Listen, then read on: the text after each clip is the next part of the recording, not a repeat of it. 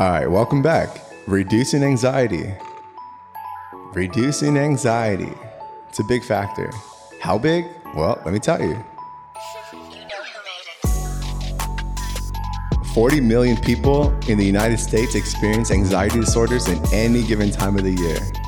The leading factor this year, 2022, is worry and fear. Worry and fear. It creates an increase of your flight or fight. And you control your flight or fight through emotional intelligence. Do you have emotional intelligence? I don't know. I don't know. go check out episode 76. We go over signs of low emotional intelligence. COVID really put us in the grinder too, you know? Social isolations, missed milestones, school closing, quarantine orders, family stress, an increase in family stress, really, and a decrease in physical interaction. These are all signs of psychological distress, aka anxiety. Reducing anxiety can be tackled from all sorts of angles. Here's a couple. One of them could be developing a confident mindset, becoming familiar with your self worth, it could be two, and really taking ownership of your time management. No more negative thoughts, no more negative self talk. Instead, instead of finding excuses, let's start finding solutions for everything. And I mean everything. Start teaching your mind to focus on the positive outcomes rather than paying attention to all the negative imaginations that's noodling up in those heads. or all the what ifs, right? Same thing. It's too exhausting to think about all that stuff. It's draining, it's mentally draining, it's demotivating, causing more stress and anxiety and worry. It's good that you can shine your light bright. Just redirect it now. Don't focus on the negative. Redirect that light on all the good, the positive, the solutions, and opportunities. Here's your first coaching tip Mogressive.com. You can start today to begin building your self confidence.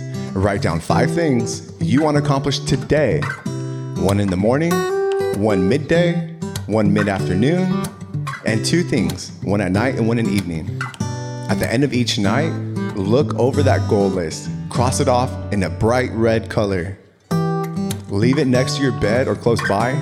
The next day in the morning, look it over and reflect for a few seconds.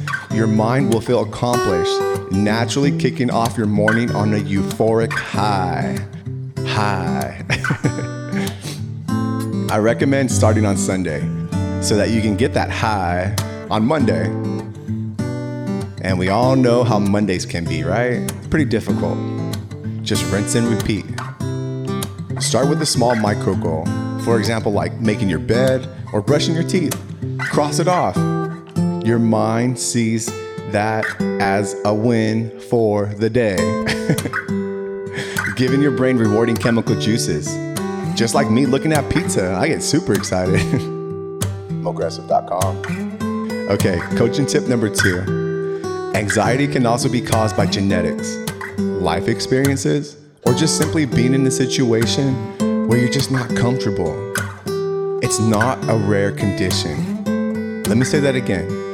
Anxiety is not a rare condition, but it may be hard to find the right solution. Loyalty coaching for loyalty members, which simply means learning more about who you are up there, the mindset, and in here, the emotion. Check out these two ways to reduce anxiety that have worked for me in the past, at least. The first one is called Cognitive Behavioral Therapy, CBT. Not CBD, CBT. and the second one is called Mindfulness. And we're gonna cover both of them right now one science and one wellness, right? Let's get the best of both worlds. So during my transition from war to classroom out of the military, I had to take year long therapy treatments. And this is one of them. So, cognitive behavioral therapy, they basically help you identify inaccurate or negative thoughts, beliefs, attitudes, and behaviors that contribute to my anxiety in the past.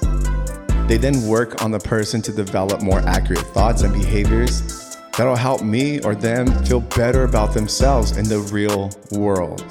And the real world is your world. So don't forget that, all right?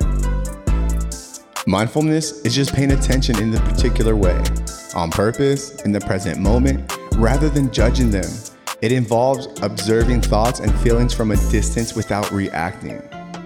The goal of mindfulness is not to get rid of all your thoughts or feelings, but to recognize that they come and go, and that it is possible to be with them without getting sucked into the black hole of overwhelming thoughts and emotions that come from our emotional intelligence. Mogressive.com.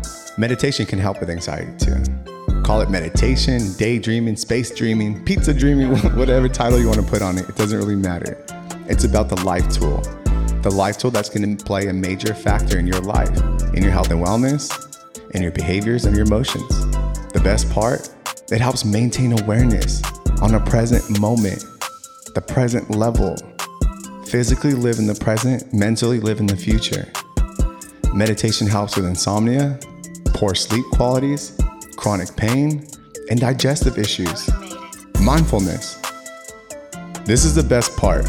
Here at Mogressive, we put the best of both worlds in one program. You get all the juicy techniques, exercises, wellness tools. If one solution doesn't work, we got plenty of angles and solutions to attack from. We got you, bro. Loyalty coaching for loyalty members. Mogressive.com.